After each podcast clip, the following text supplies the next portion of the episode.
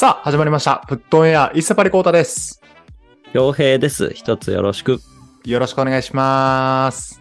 お願いします。ということで、え 今日はちょっと高頻度かもしれないですけど、匠がお休みとなります。ちょっとね、はいあのね、あのなんだ、えー、めでたい用事のようなのでね、今日は、ね。あそうです。そうだ。だね。アニバーサリー系の用事なので、まあ全然大丈夫ということで、今週は、えー僕と京平の2人でお届けしていきたいと思います。よろしくお願いします。お願いします。はい。この番組フットオンエアでは、パリ・サンジェルマン好きコータとユナイテッド好き匠、リバプール好き強兵の3人が、欧州プレミアリーグを中心に、毎日のサッカー観戦ライフがちょっとだけ楽しくなる情報を発信していきます。はい。えっとですね、まずお知らせですね、先週もよお知らせした通り、えー来週、あのー開催予定だった月末のツイッタースペース、あのー今月はお休みとなります。すいませんがよろしくお願いします。お願いします。はいちょっともろもろね、ありましたね。はい、通常の、えーっと、収録会でのお届けになりますので、よろしくお願いします。はい。はい。で、あれだね、えーっと、まあ、ツイッターは、まあ、うん、うん。2回やったのか。あの、そうだね。うん、うん。8、9、8、9とやってちょっと10月になっていきなり、あのね、あの、何でも、さ何でも3年ぐらいは続けろみたいな、3回ぐらいは続けろみたいなのあるかもしれません。早くも。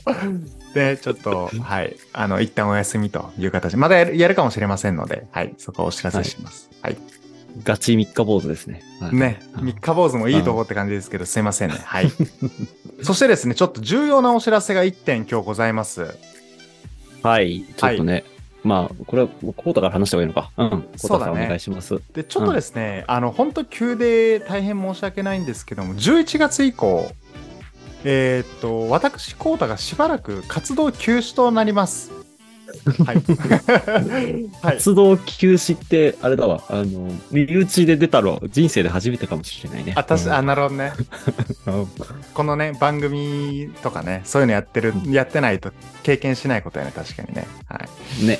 うんということで、あのーまあちょっとですね、まあこの放送で別に詳細はあの言わないんですけども、ちょっと11月以降、あの個人的にちょっと別のことに、えー時間をもっと割いていきたいなというのがあり、ちょっと2人にも、あの、匠と京平にも、ちょっと急なお願いで、あの、一旦ちょっと10月、11月以降、えーうん僕の活動をちょっと一旦、えー止める。でまあ、これが、実質脱退になるのか全然わからないんですけども、あの、まあ、しばらくはなので、11月以降、匠と京平の2人での、あの、番組更新になるかなと思います。はい。はい。ね、まあね、あのいろいろ、コータがやりたいことがあるっていうことなのでね、温かく送り出したいなと思ってますし、別にうんうん活動休止なのでね、なんか、フラッと参加したいときはもちろん参加してくれてあ そうね。いいと思ってるので、いつでも待ってるよというのはね、うん僕も、あの、匠からも伝えてはあります。はい、はいありがとうございます。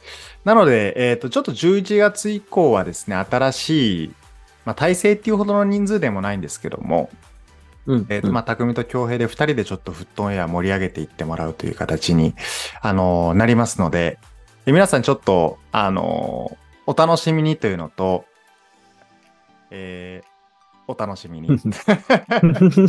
お楽しみに。はい。はい感じですね。まあ、なので、まあ、こう、寂、うん、寂しさとか別にまあね、あの、めちゃくちゃ、こう、もう、悲しいみたいな感じでは、あの、ないんですけども、あはいはい。のね、あの、結構2年半ぐらいか。そうだね今ね。うん。あの続けてきてまあ最初僕一人で始めてでまあこれまあラジオだから友達と喋る方が結構伸びるかもなと思って、匠と恭平をねあの誘ってまあこれまで毎週やってきましたけどもまあ結構ねリスナーさんのおかげで今本当に番組も結構回っているなというのもね、ありますしうん。もうそこに関しては本当にあの感謝しかないなという感じですので、まあ、番組自体が終わるわけではないのでね、ちょっと引き続きリスナーさんに支えてもらいながら、あの、フットオンや、あの、ちょっと匠と恭平で盛り上げていってもらいたいなと思ってますので、ぜひ、あの、はい恭平も、えーよろしくお願いします。ちょっと今日ね、このタイミングで匠がいないっていうのもまた面白いんやけどね。そうね。はい。はい。いやいうん。ね、あの、一期生が抜けてしまいますね。あ、そうね。まあ別にね、あの、新メンバー募集とかしてもいいんじゃない？全然。ちょっとね、やりつつね、うん、やっぱ3人の方が、でもな、コートが帰ってこれる枠を残しときたいなっていうのがあるんでね。なるまほどね。あ、はい。まあ、その辺はね、やりながらいろいろ検討していきましょう。あうんなのでちょっと、あのーまあ、比較的重要なお知らせになったかもしれませんが、えー11月以降も F トンやよろしくお願いします。なので、えーと来週が僕の収録、参加する収録最後になりますので、えー来週2回で、あの終了という形になります。すいませんがよろしくお願いします。はい。はい。いつでも帰っておいで。はい。うんありがとう。という感じです。はい。はい。ということで、えっ、と、皆さん、変わらず今週もよろしくお願いしますというところで、今週も新しくお便り募集します。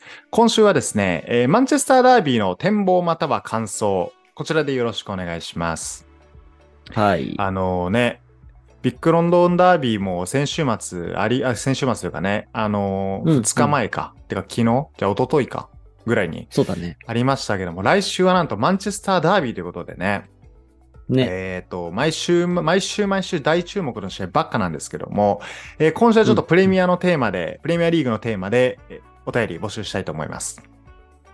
はい。で、で、あの、ちょっとね、タイミングがタイミングなのでね、これがうんうん日曜日の0時半、あ、違う、月曜日の0時半なので、まあ日曜の深夜になるんですけども、リスナーの皆さんお便りタイ送ってくれるタイミングそれぞれバラバラだと思うので、えーまあ事前の、あのもう、勝敗予想とか、展望でも大丈夫ですし、あの、まあ、月曜の19時頃までお便り受け付けてますので、終わった後の感想でもどちらでも大丈夫です。お待ちしております。お待ちしてます。ね、はいユナイテッドがちょっとずつ調子を取り戻してますし、そうだね。シティはね、ちょっと、あの、ウエストハム戦か、つまずいたりとかしてたからね。うんちょっとね、いろいろどうなるか楽しみですね。ねうん全然もうどちらが勝つかまだわからないなっていう感じの楽しみな試合なので、皆さんからのお便りもぜひよろしくお願いします。はい。はい。あと、あれかな、うん合わせて、えっ、と、来週のピッチサイドトークが、ぜひ、あの、コータに送る言葉、リスナーの皆さん あれば、ぜひぜひお待ちしてるので、そちらもね、あのーピッチサイドトークの方にお寄せいただけると、とても嬉しいです。ははいい。これは、ありがたいですね、非常に。そうだからね、あうんの、もしかしたら、あの、勝つみたいなメッセージ届くかもしれんからな。ねまだわからんよ、うん温かい言葉だけとは限らないから、ね油断しないように。ちょっとね、あのーまあ、なんて言うんでしょうかね。あの、ひなんか、サッカー見るのをやめるとかそういう感じじゃなくてね。あのーうんうんまあ、こういろいろ自分なりにちょっとやってみて、また何かしらこうね、あの、フットオンエアにしかり、まあ、広く言うとサッカーのくくりで、なんかリスナーの皆さんとも、なんか交流できるような形にできるようにちょっといろいろやりたいなと思ってるので、うん。はい。ちょっとね、あの、それの詳細は別に特に言わないんですけども、一旦ちょっと皆さん、あの、送る言葉あればよろしくお願いします。はい楽しみだな。うんはい。ということですね。はい。ということなので、えーっと、あの、僕に送る言葉じゃなくても大丈夫ですからね。あの、全然ね。あの、あれば嬉しいぐらいなので、ぜひあればよろしくお願いします。はい。はい。そして、えっ、と、おたりテーマ以外の質問や相談、報告のあるフリートーク、まあ、さっき言った、あの、コータ、僕に送る言葉以外のところですね。こちらもどしどしピッチサイルトークのコーナーにお寄せください。ということで、えっ、と、ちょっとね、最初冒頭のお知らせで結構時間使っちゃいましたけども、早速お便り紹介いきたいと思います。はいえっ、と、今週はですね、今回の日本代表戦で見つけた新しい発見はということで、えーいただいておりますので、早速紹介していきたいと思います。はい。では、一人目ですね。あ、すみません。先週に引き続きね、また一人目だけ、前回の、あの、前々週のお便りの、えっ、と、テーマに、募集したお便りのテーマになるのでこれだけ先ご紹介します。プレミアのベストゴールキーパーの件ですね。はい。うん。はじめまして、リバプールを応援して20年近く経とうとしているおっさんです。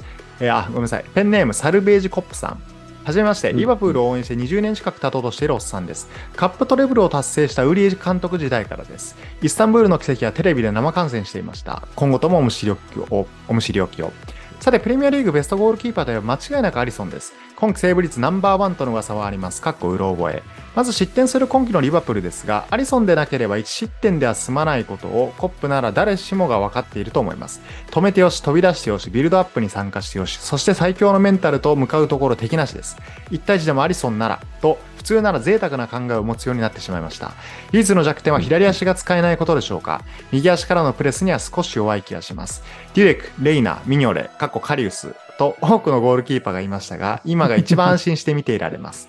とのことです。ありがとうございます。カリウスをカッコ閉じにされるのはちょっと侮辱入ってるね、これね。ちょっとね、あの、カッコカリウスの表記見たとき、俺もね、あの、笑いを隠せませんでしたけどね。ね。うんちょっと、ね。でも、あれですね、あの、大先輩ですよ。リバプール応援して20年なんてね、もうね。そうだね。何歳ぐらいなんだろうな。結構上だろうね、多分ね。うんね、おいくつなんでしょうね。あのうんすごいでも、まあ、そうだよね。あの、アリソンナンバーワンですよねっていうのも、間違いなくおっしゃる通りだと思ってて。うんそう。なんか、ね、あのー昔よく1対1めちゃめちゃ強いし、みたいなとこ言われてたけど、最近普通にミドルシュートとかもバンバン止めるから、もうなんか、そうね、あの、前回放送でもあったけど、欠点がないよねっていうのはめちゃめちゃそうですよね。そうね。感じかな左左足使えたらもうさすがにチートもいいところって感じするけどな、普通に。な、本当に、なんか、ウイイレで作ったエディットキャラみたいになっちゃうもんな。そうね。ただエレエデルソンが左利きなんだよね。あのそうだね。デルソン左利き。きだね。これもなんかまた運命かのようなバランスですけどね、ブラジルのゴールキーパー2人ね。うん。本当にね。うん、いいキーパーです。はい。ありがとうございます。では、えっ、と、ここから続けて、えー今週のお便り、日本代表での新しい発見をご紹介していきます。ペンネーム、キータさん。マイチームで活躍できそうな選手を発見しました。森田、えークロップ監督へ、遠藤より森田の方が良かったかも。菅原、クラクロップ監督へ、TAA、アアーノルドのバックアップに菅原どうですか？伊藤、クロップ監督へ、サラーのターンオーバーに。以上、フットンエアを聞いてましたらご一ご一行ください。とのことです。ありがとうございます。ありがとうございます。まあね。まあ、遠藤なのか 森田なのかっていうのはどうなんでしょうね。ね、まあ、なんか、より森田の方が、あの、前目というか、あのね、のイメージ、前目というか、遠藤より一個前にいるイメージがありますけどね。そうだね。うんちょっと、潰し屋のイメージは遠藤の方が強いかなっていうのとね。なんか、ううんん、スリー、スリーセンターで全員バランスよく前に出ていく機会あるみたいな感じだと森田の方がなんかそのイメージある感じはするな、確かに。ね、そうそうそう。まあ、今ね、ショースラーいるし、って、あの、インサイドハーフもだいぶ揃ってきてる。カーティスもめちゃめちゃ調子いいしとかで揃ってきてるから、うんうん。まあ結果的にアンカーのポジションだったら遠藤っていうのもありつつ、でもまあ、代表戦の森田めっちゃ良かったですよね、は、まあすごいわかるので。そうね、うん確かにね。うん。はい。あるね。あと、菅原と伊藤と。うん。まあ、ここはね、はいバックアップだよね。いやーねあの、リバプールは、あの、ロバートソンが離脱しまして、ね。あそうだよね年そうそうそう。脱臼してたよね、確かね。そう、肩の脱臼骨折とかなのかなわかんないけど、まあなんか、年内は多分ダメそうなんだよね、ロバートソンが。そう、ってなると、あの、右サイドバックは、あの、ゴメスがバックアップですけど、ゴメスを多分左に回したりとか、もう多分、やらなきゃいけない。ツミカスだけだと回せないから、回らなきゃいけないとかなってくると、にわかにサイドバックどうすんの問題が出てくるので、そうね菅原来てくれたら嬉しいよねはある気がするね。まあ、確かに。まあ、そうか。左サイドバックか。またあれか。そうね。えーっと、あ、名前で忘れちゃった。ハラースフィールドの、えーっと、はい。あ、中山？中山か。はい、はい。中山とかも結構良かったと思うけどな。ね、中山めっちゃいいよね。なんかあの、うん器用だよね。あの、左サイドでパスも出せるし、守備もね、うんせあの、ラッパーもあるしね。ううんん。すごいいいよ。ね。まあでも、まあリバプールでサブで行くんやったら、まあ出れるとこでやっぱ見たいから、ちょっと個人的には後ろ2名は却下かな。菅原伊藤の。そうだね。あーはい。とのことです。ありがとうございます。では続けてヘアドライアレックス監督。日本代表の新しい発見は、久保建英をトップ下にすると、ワントップは古橋選手ではないということです。ポストプレイヤーが欲しいです。古橋選手は点を取りましたが、ラストパスは旗手選手からでした。ただ、鎌田選手がトップ下のファーストチョイスですから、得点力を考えると、久保選手のワントップもいいかもしれませんね。えーまた、旗手選手も所属チームのポジションのインサイドハーフの方が適性があります。とのことです。ありがとうございます。まあ、日本代表のトップとトップ下の関係は割と難しいよね。そうだね。なんか、うん結構、古橋ってずっと、なんだ、えっと、代表戦でさ、あの、うんいわゆるベストの、周りがベストのメンバーと組ませてもらってないみたいので、結構、それで得点力がどうだっていうのは良くないんじゃないかって言われてた中で、今回割とね、あの、フルメンバーで、古橋、フォワードでって感じだったけど、まあ結果としてね、1点取れたのは古橋的には良かったねっていう感じしたけどね。まあでも、サーが見るところによると、ちょっと久保じゃないと言ってるのでね、うん。ー。また別の形も見たいけどね。確かにな、個人的に上田綺世とかの方が合うんじゃないかって、まあ、滝もそうやけどね。うん、うん。なん。か、そうだね。うん、こう、シャドウっぽいポジション？と相性いいのは、確かに古橋よりもなんか、ね、大迫、大迫綾瀬系の選手、収まりのいい選手、ポストプレイヤーの系譜ね。ううんの方がっていうのは確かにまあ分かるなって感じですね。はい。ありがとうございます。うねん。はい。という感じですね。えーでは続けて、お、サリオマネさんから来てます。ペンネームサリオマネ。来たよ。なんか知らん間に日本強くないか？正面エルサルバドル、ペルーに解消解消し史上、最強と言われても、いやいや、隠したやぞと私は思ってたんですが、ドイツ、トルコに解消して彼らのボスを解任させ、そして次のワールドカップホスト国のカナダに解消、チュニジアにも解消、日本シュート16本に対しチュニジア1本なんて何ですか？ほんまに強いですね。課題があるならば試合の締め方ですね。ここまで6連勝している森保ジャパンですが、ペルー戦1失点、ドイツ戦1失点、トルコ戦3失点、カナダ戦1失点と4戦連4試合連続し失点していると、うん。特にペルー、カナダ戦は終盤に失点。チュニジア戦はそこのとこ改善されましたが、次の日本代表はアジア予選、格下が相手とはいえ、勝ち点が同じだと得失点差で順位が変わってくるのでね、長文失礼しました。えー PS、先ほど言ったアジアアジア予選のメンバー登録数が26人から23人に減ります。今回の26人、プラス選ばれなかった活躍中の鎌田や堂安などから、どう森保氏た森保氏たちが、どうそう、えーどう掃除で使う雑巾、雑巾を絞るように23人絞るのか、注目です。本当に長文失礼しました。とのことです。ありがとうございます。あのーサディオマネアのにこの最後の雑巾絞る例えいらんな、別に。そうね。ちょっとかえって分かりづらいな、なんかね。うん。マネが、マネあれなんかな、雑巾掃除するんかな、うん雑巾っていう概念海外でやるんかなってなるけどね。なんか普通にね、あの、厳選することをなんかすごい遠回しに長く言ってるとしかちょっと思えへんかったんやけどね。うん。ね、そうかつね、あの、長文失礼しましたって2回言うけど、長い例えを入れてくるっていうのがね、うんいいですよね。いや、でもね、あ熱いお便りありがとうございますね。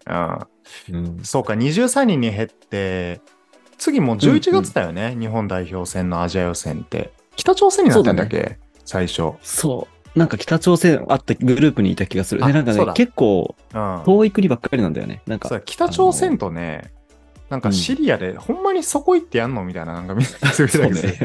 うん。ねアウェー戦できるんですか？みたいなところでね、試合がありますけどね。うんいや、でもワンチャンどうなんだろう、なんか。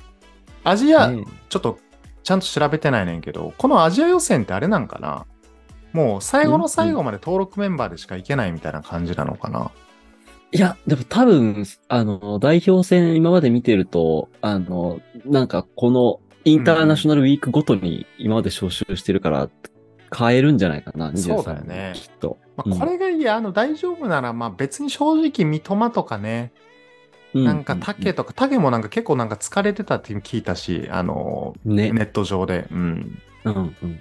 だからちょっとなんか23人に減るとはいえ毎回フルフルでやるのもまあ贅沢やけどなんか、うん、やらなくてもいいんじゃないかなとかちょっと思ったりはしたかな。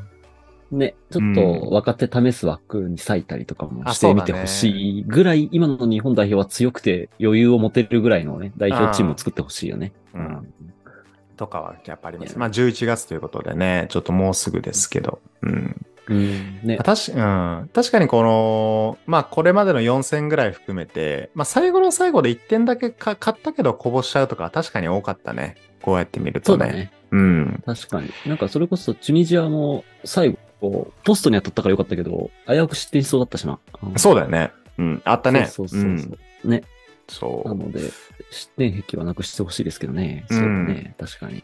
ちょっとこれでね、まあ大事なところでね、また痛い目見るよっていうのもね、割と怖いからね。ね。うんなんかね、あの、マネ大先生が日本代表を案じてくれてるのでね。うん、ちょっと、ね、そうね森保さんはぜひね、気を引き締めて聞いて。ほしい。はい。行きましょうということで、ありがとうございます。はい。えーでは続けて、チアゴ・アルカンタラさん。えー、強いな日本。えー3年後の北中米ワールドカップは一緒に見に行こうな、京平くん。え ーかっこ嘘だ、ヨング。とのことです。ありがとう。あの、一個だけ言いたいのは、お前は早く怪我を治せってやつね。そうね。そろそろなのかな、チアゴはね、多分。なんかね、あのーこの前、言った、なんだっけ、えっと、代表ウィーク前は、代表ウィーク明けに、チアゴとバイチェティッチが復活、復帰できそうみたいな話うんうんで話してたんだけど、結局二人ともまだ間に合ってなくて、うんなるほどね。で、そう。で、チアゴは、あの、次はいけそうだよ、みたいな状態になってるけど、もうなんか誰も信用してない。また言うとるわって感じしてる。だってインターナショナルワッチウィークでもまたね、ロバートソンとか含めて怪我人増えて、そうね。うんいや、こっからね、怪我人増えてくるのが割と厳しいところなんだよね、リーグ戦ね。だいたいね10節終えたぐらいでね。うん。そうだね。カップ戦も入ってくる。で、CLELR チームはね、あの、常に週2で試合がある状態になっちゃってね。そうだね大体。怪我人が出てきますね。うん。まあ、なので、えーっと、まあ、黙って怪我を治していただいて、まあ、現地合流ということにしましょうかね。はい。そうだね 3年後のワールドカップね。あれね、あの、チアゴはもう次のワールドカップ、あの、メンバーに選ばれる気もなくなっちゃってるまあ、確かに、もうないだろうな。さすがにね。はい。ねちょっと見たいよ、俺はまだ。はい頑張ってくれ、チアゴ。うん頑張れ。はい。ありがとうございます。えーでは続けて、えールイス・エンリケの娘の彼氏さん。どうも、ひき肉です。えー嘘です。えーフェラントーレスでステッカーください。えー我々が日本と対戦した時は、前線の選手のみのハイプレスや攻撃に参加していましたが、えーその時は3バックだったのに対し4バックであることもあり、サイドバックの選手が攻撃参加するようになってますね。またコスタリカのように5バックで守りを固めてくる相手もしっかり攻略。あとなぜかわかりませんが、森田や遠藤がボールを持った時に安安心感が日本目線でありますが、なぜなぜ ?3 年後はどうなってるのか期待です。とのことです。ありがとうございます。ありがとうございます。ちょっともう、このひき肉ですのグループ何やったっけ？名前。あー、忘れした。いたね。いたよね。あ何やったっの、中学生だとね。うん。うん出てこないわ。何やったっけ？レペゼン地球じゃなくて何やったっけ？あのなんだっけね。ちょっともう、うんうんそろそろ、まだ人気なの？これはちょっとどうなんやろ？全然わからんねんけど。なんか、下火感あるけどさ、あの、最近ちょっと僕仕事の関係で、あの、TikTok の動画を漁らなきゃいけないことがあって、漁ってたんですけど、そのなんか、ひき肉ですの挨拶をリミックスした音源が流行ってるらしくて、へえ。そう、な、るほどね。に二次バズりしてるよ。あ、それで、また踊るみたいな感じあ、そうそうそう。だから、はいはい。ひき肉ですの挨拶の時のポーズとかが多分、その踊りとかに入ってるみたいなのがね、バズってたけど、もしかしたらこれももう古いかもしれない。確かに。トレンドの移り変わりは早いですからね。ちょっとそんな中、うん。今っていうタイミングでこの挨拶かましてきたなっていうのがまたね、ちょっと 遅遅いんじゃないかとか思っちゃいましたけど、ちょっと本題ね。えーっと、まあ、そうね。まあ安心感、森田遠藤がボールを持った時の安心感、日本目線で。まあなんかバックラインでの回しは確かに、一昔前の日本代表よりはまあ安心するな。なんか、吉田麻也とかうん昔、個人的にボール持った時、やっぱヒヤヒヤしてたもんね。なんか、そうね。申し訳い。ないけど。うん。ね。あの、よく言われてたよね。あの、吉田麻也はポカしやすいみたいなよく言われてたけどね。あ、そうそう。怖いからさうん。まあ、それに比べると、ねまあ、それはね、まあ、全体的な選手のレベルのアップもあると思うけど。うん。うん。うん、うん。確かにそうだね。うん。うん。まあ、3年後ね、メンバー変わってると思いますから、ゴロッとね。はい。ね。ちょっと引き続き見ていこうと、はい、思います。ありがとうございます。では続けてサメレート2時50分さん。どうもサメレート2時50分です。代表戦の新しい発見ですが、中村圭斗選手のソックスです。代表戦で残念ながら怪我をしてしまった中村選手ですが、いつもソックス下げられていますよね。あれは格好つけているわけでもなく理由があるそうです。もともと中村選手は足のつりや、えー足がつりやすいタイプだったようで、ふくらはぎが圧迫されることが痙攣につながっていることを知った中村選手は、ラスクでは、えーソックスの裏側を切り、緩めて履いていたそうです。えースタッドランスでもソックス下げていますが、それはリーグワンの規定でソックスの裏を切ることが禁止されているから、クラブ側は一度ふくらはぎ部分を切り取って、緩く、えー緩く縫う、えー策も、えー講じてくれたが、中村本人が違和感を感じた。削られるリスクも重々承知。負傷する恐怖心もあった。だが悩んだ末、いいパフォーマンスを継続するためにソックスを下げる選択をし、今や小さなレ、今は小さなレガースを当ててプレイしているようです。いきりソックス下げやろうと思っていたこと、この場を借りて深くお申し、お詫び申し上げます。とのことです。ありがとうございます。ありがとうございます。まあこれは結構そうだよね。なんか言う、うんあのー説明されてたよね。ね、なんか、あと、ツイッターでもよく、あの、中村圭とソックス下げすぎじゃねって言われてたけど、うんこういう理由があったんですね。ね、うなん、か髪型もああいう感じだし、グリーリッシュに憧れてんじゃねえかみたいなね、のもなんか言言われてんの見たけど。でも最近あの、な。リーグワンは確かにきルール上禁止やけど、プレミアリーグでさ、あの、うんうん穴開けてる人多いよね、あの、ふくらはぎのとこ。あの、うんうんもう切って。いるよね、結構ね。う。うんん。やっぱあれ、あと、あの、なんだっけ、うんかかともなんか、あの、骨が出ちゃってる人とかって、スパイクで痛くなるらしくて、ああ、ソックスのとこ工夫してたりする選手とか結構いるらしいですね。そうだよね。だから、本当敏感なところでね、なんかできるだけ、まあ、最近俺もサッカーやってないから違和感ない、あ覚えてないけど、結構きつく締まるもんね、足ね、普通にね。そうだね。確かにね。あの嫌な人は嫌かもね。で、それでパフォーマンス下がるんだったらっていうのはね、あの、ちゃんとむしろ対策してやってるんだったらいいことですね。そうね。もう、すべてのことには理由がある、バカにするなっていう典型例ですね、本当にね。この中村選手のな件はね。あと、ね。怪我しちゃったのがね、ちょっと残念でしたけど、だ代表戦でね。なんか、あえ6週間ぐらい離脱すんだっけ？みたいな書いてあそんなもんなんだようーんそう、4週間から6週間離脱って書いてあったけどね。いやー。いや、大迷惑ですよ、クラブからするとね。ねえ、スタッドランスってね、あの、ちょこちょこ出場機会増えてきててね、あの、伊藤と中村のダブルウィングでね、スタッドランスは頑張ってましたけど、ちょっとそうだねチーム的にも悲しい事態ですね。そうね、ちょっとなんかもったいないな、このタイミングでね、ちょっと感じましたけど、うん。うん。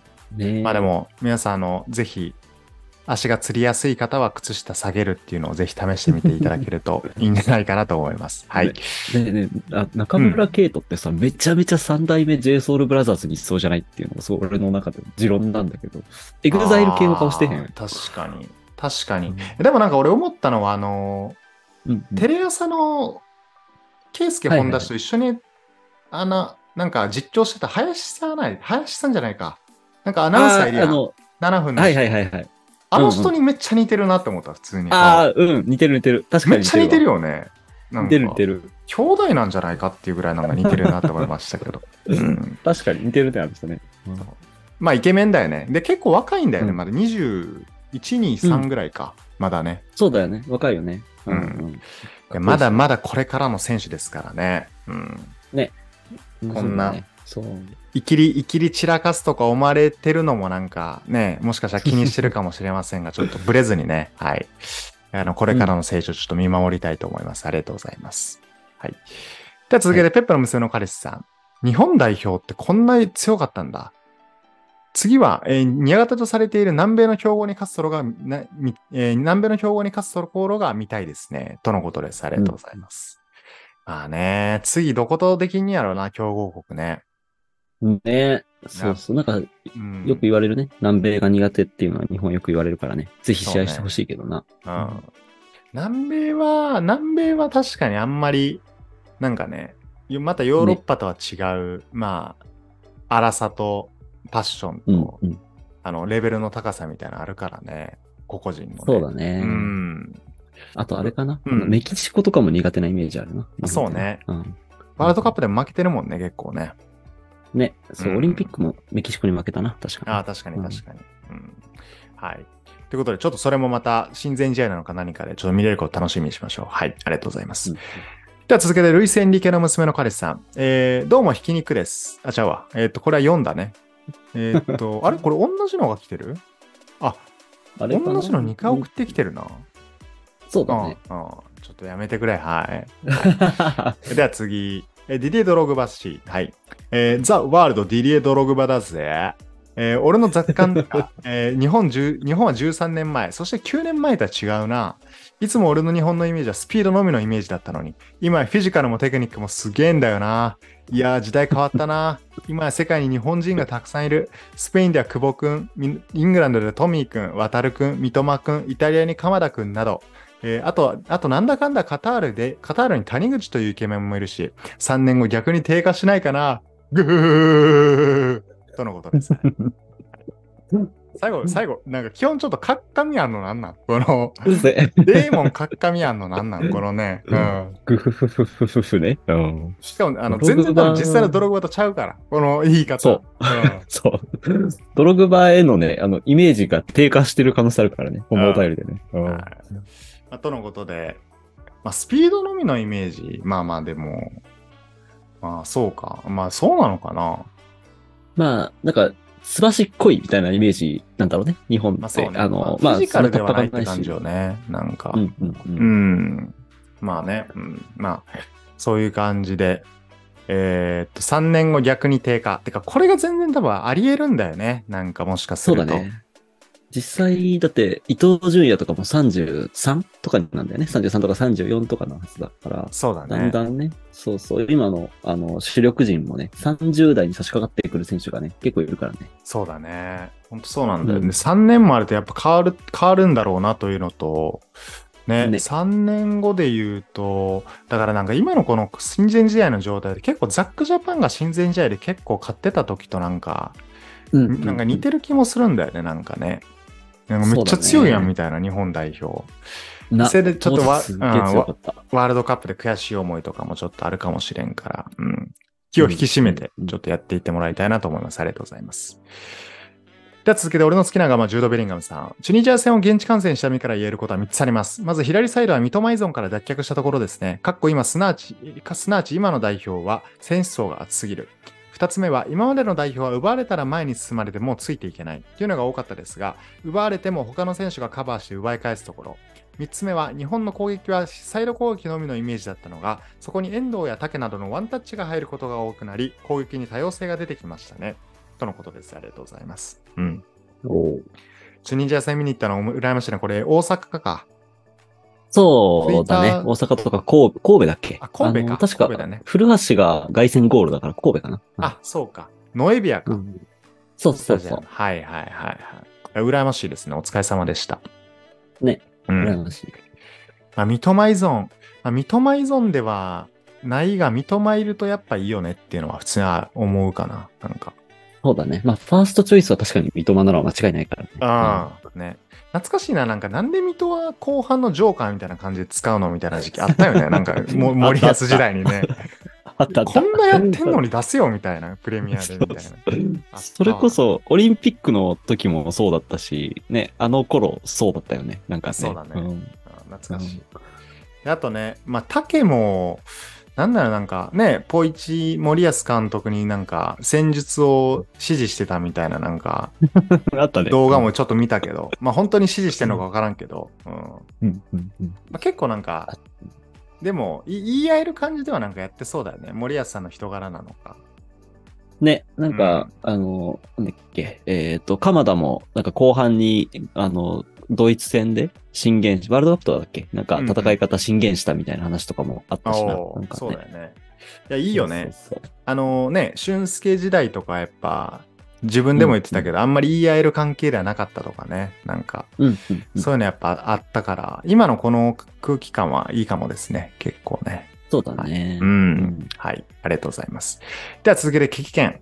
えーとりあえずもう少し決定力欲しい。とのことです。ありがとうございます。まあ、あったら苦労せんねんっていうね。はい。しかも、あれね、あの、今までめちゃめちゃ点取ってるっていう、ああの、4点、6点、4点みたいな感じだったから、これ以上求めたら大変なことになっちゃうよ。さらにって感じなのかなちょっと、ねレベル高いね。意識が高い経験ああですよ。経験が目指すところやっぱ高いですね。はい。高いあね。ありがとうございます。では続けて、えー、小川マリノスさん。ブレイブチャレンジング小川マリノスです。お三方リスナーの皆さんお疲れ様マリノス。日本代表強くなりましたね。強かったですね。こんなに強かったんでしたっけ？新発見は浅野拓磨選手のワントップが機能したことですかね。あとは誰が出ても強い日本代表に見えてきましたので、そこまで新発見はなかったような印象です。ではでは。とのことです。ありがとうございます。もう強いから、そもそもそんなに新発見がないっていうパターンか。登るとこまで登ったね。ああ、それもそれで確かにって感じですね。うん。はい。うんうん浅野拓磨もね、この今回の代表ウィークで、ちょっと強化吹き返したよね。ね、あ株上げたよね、絶対ねあ。うんちょっとね、いや、なんか否定的な人もいたと思うんですけども、はい。ここで一回株を上げたという、そんなウィーク、あの、一週間になってました。ありがとうございます。はい。では続けて、えーオーラノッシングさん、みんな素晴らしかった。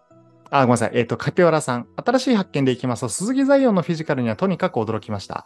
さすがユナイテッドからオファーがあったこと、男は違いますね。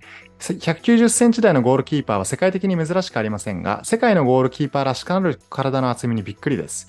えーゴールキーパーのことはあまり詳しくないので知ってる方がいれば教えてほしいのですが、やっぱり同じ身長でも体重が軽く、身軽で瞬発力に長けているゴールキーパーと、体重が重く競り合いなどの対人に長けているゴールキーパー、どちらが、えーどちらがより求められるゴールキーパー像なのでしょうか？